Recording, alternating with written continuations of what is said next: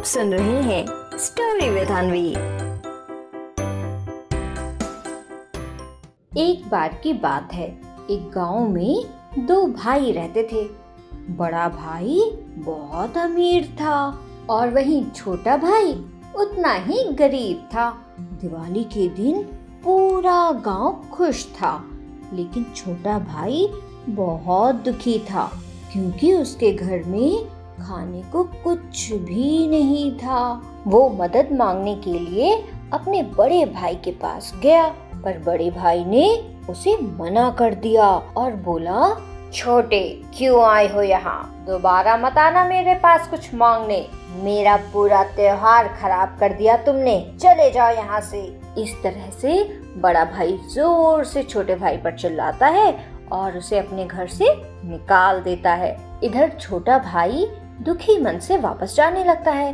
तो रास्ते में उसे एक बूढ़ा आदमी मिलता है और वो बूढ़ा आदमी छोटे भाई से पूछता है, अरे, तुम इतने दुखी क्यों हो? आज तो दिवाली है, खुशियों का त्योहार है। बूढ़े आदमी की बात सुनकर छोटा भाई उसे अपनी सारी बातें बता देता है। उसकी बात सुनकर बूढ़ा आदमी उसे बोलता है, ठीक है दुखी ना हो, सब ठीक हो जाएगा। अच्छा क्या तुम मेरा एक काम कर सकते हो? छोटा भाई तुरंत बोलता है हाँ हाँ बताइए, क्या काम करना है? बूढ़ा आदमी छोटे भाई से कहता है, ये लकड़ियों का ढेर है, बस तुम इन्हें मेरे घर तक पहुँचा दो। अगर तुमने मेरा ये काम कर दिया तो मैं तुम्हारी मदद कर सकता हूँ। और तुम्हें अमीर बना सकता हूँ। छोटा भाई मान जाता है और लकड़ियों का ढेर लेकर बूढ़े आदमी के घर पहुँचता है। घर पहुँचने पर बूढ़ा आदमी उसे एक मालपुआ देता है और मालपुआ देते हुए कहता है, सुनो, तुम मुझे बहुत अच्छे इंसान लग रहे हो, इसीलिए मैं तुम्हें कुछ राज की बात बताता हूँ। इस मालपुए को लेकर जंगल की तरफ़ जाओ। वहाँ तुम्हें तीन अजीब पेड़ दिखेंगे, जिसके पास एक चट्टान होगी। चट्टान के कोने में एक गुफा नज़र आएगी। उस गुफा में जाओगे तो तुम्हें तीन बौने मिलेंगे। ये मालपुआ उन्हें तुम दे देना, क्योंकि उनको ये बहुत पसंद है। और इसके लिए वो हर काम कर सकते हैं तुम्हारा। बस तुम लालच मत करना, तुम उनसे धन भी मत मांगना। तुम बस कहना कि मुझे पत्थर की चक्की दे दो। बूढ़े आदमी की बात सुनकर छोटा भाई जंगल की तरफ़ जाता है और ठीक वैसा ही करता है जैसा बूढ़े आदमी ने उससे बोला था। छोटे भाई से मालपुआ मिलते ही बौने बहुत खुश हो जाते हैं और वो उसे चक्की दे देते हैं। चक्की लेकर जब छोटा भाई बाहर जाने लगता है, तब एक बौना उसके पास आता है और कहता है, अरे सुनो, ये कोई मामूली चक्की नहीं है। ये एक जादुई चक्की है। इसे चलाने पर तुम जो मांगोगे वो मिलेगा। इच्छा पूरी होने पर इस पर लाल कपड़ा डाल देना। इसके बाद चक्की पर लाल कपड़ा पड़ते ही चक्की काम करना बंद कर देगी और फिर इससे सामान निकलना भी बंद हो जाएगा।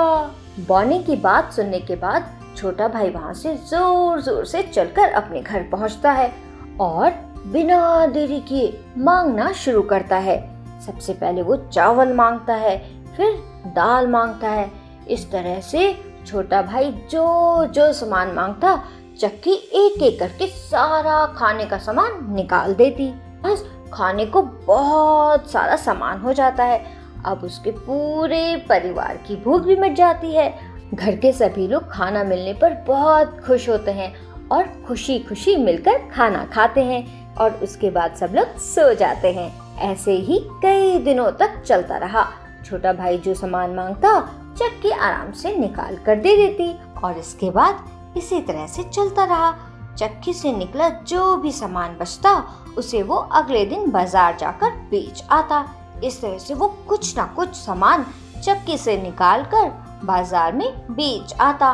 कभी बादाम, कभी घी, कभी नमक, मसाले और फिर एक दिन देखते ही देखते छोटा भाई बहुत अमीर हो गया। लेकिन इधर छोटे भाई को अमीर बनता देख बड़ा भाई मन ही मन सोचने लगा हम्म ये छोटा इतना अमीर कैसे हो गया? ज़रूर कुछ बात होगी, पता लगाना होगा। और फिर एक रात वो छोटे भाई के घर में जाकर छिप गया और उसने उस जादुई चक्की को देख लिया। अगले दिन जब छोटा भाई बाज़ार गया तो बड़े भाई ने चालाकी से घर में घुसकर वो जादुई चक्की चुरा ली और अपना घर छोड़कर दूसरे गाँव जाकर रहने के लिए सोचने लगा, क्योंकि उसके हाथ में खजाना जो लग गया था, वो जल्दबाजी में सब कुछ छोड़कर अपने परिवार के साथ भागने लगा। तभी उसकी पत्नी ने पूछा, अजी, ये सब क्या है? आप ये चक्की लेकर क्यों जा रहे हैं? आखिर बात क्या है? अपनी पत्नी की बात सुनकर बड़ा भाई उसे चक्की दिखाने लगता है और चक्की से कहता है, ओ चक्की, नमक निकाल।